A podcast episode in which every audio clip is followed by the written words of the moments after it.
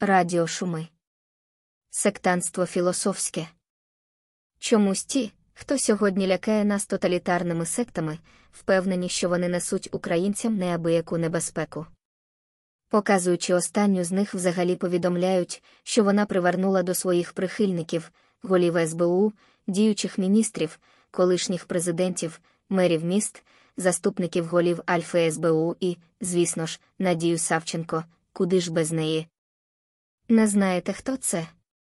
Звісно, бо єдиним її досягненням стало подання законопроекту і прийняття закону, за яким сидіння під слідством, коли слідство тупо нічого не робить, а людина сидить в слідчому ізоляторі, зараховувалось в майбутній термін ув'язнення, як день за два.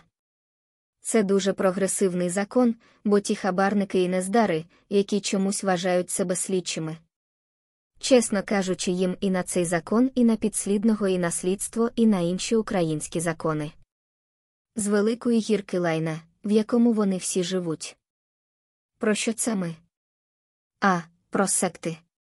Так от, лякаючи українців наслідками тоталітарного сектанства, автори попереджень чомусь забувають, що в Україні вже давно і успішно, в сенсі залучення купи прихильників ідіотів, діє інша режимна секта, яка теж вважає свого місцевого упиря канонічним божком.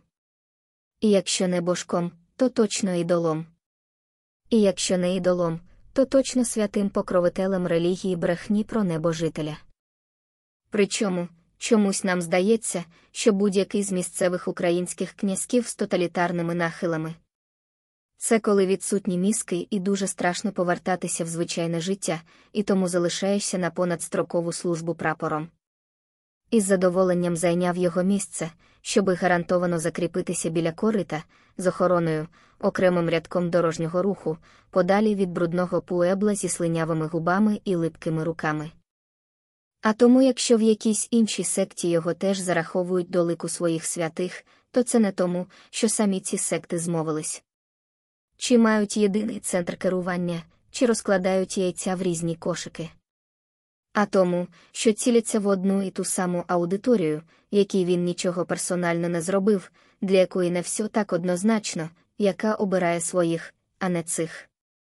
Тут відбирайте, що вам подобається, бандерівців, інтелігентов сраних, сильно умних, педіков і педофілов. Тому що всі ці людожери голосували за Ригів, Яникевича, сімейні цінності, проти ЛГБТ, геєропи і піндосів, лібідну енергію, ген багатства, лічностний рост, розстановочки й іншу людську маячню і дурню. Тому що цей істукан їм ближче, ніж інші сильні руки, штибу гівну Ірану і гівну Китаю, розмовляє на тому ж суржику, що і вони. А не незрозумілими звуками і зображеннями, теж, як і вони, нічого не читає. І в цих сектах головним доказом правильності є верещання і знайомі їм з дитинства тупісловесні штампи.